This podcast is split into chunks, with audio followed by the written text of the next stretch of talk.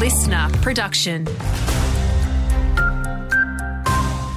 Good morning, it's Andrew Shaw with your local news briefing. Could be fresh delays for V/Line commuters on the Albury line next Wednesday, with workers planning to strike yet again on Thursday, January 25. It could be another four hour stretch of pain for commuters, similar to the last industrial action taken on December 13. Vic Sharma from the RTBU says workers are fighting for job security and decent conditions and is making no apologies. Meantime, V/Line CEO Matt Carrick says they're keen to keep working with the union to avoid any action.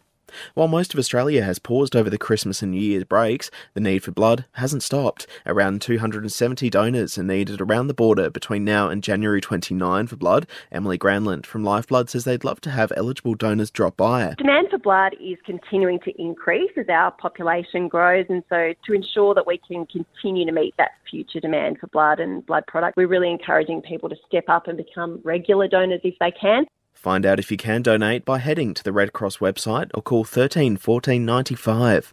With Albury Wodonga Health reporting its staff are often on the receiving end of physical and verbal abuse, the health service has launched a new campaign in a bid to encourage people to be respectful. It's okay to step away, allows for staff to move back from any threatening situations, with the Albury Base Hospital Emergency Department reportedly the site of four times more verbal and physical outbursts than Wodonga Hospital. And briefly, more than $36,000 has been raised so far for a 23 year old man who was injured in a Howlong house fire on January 7.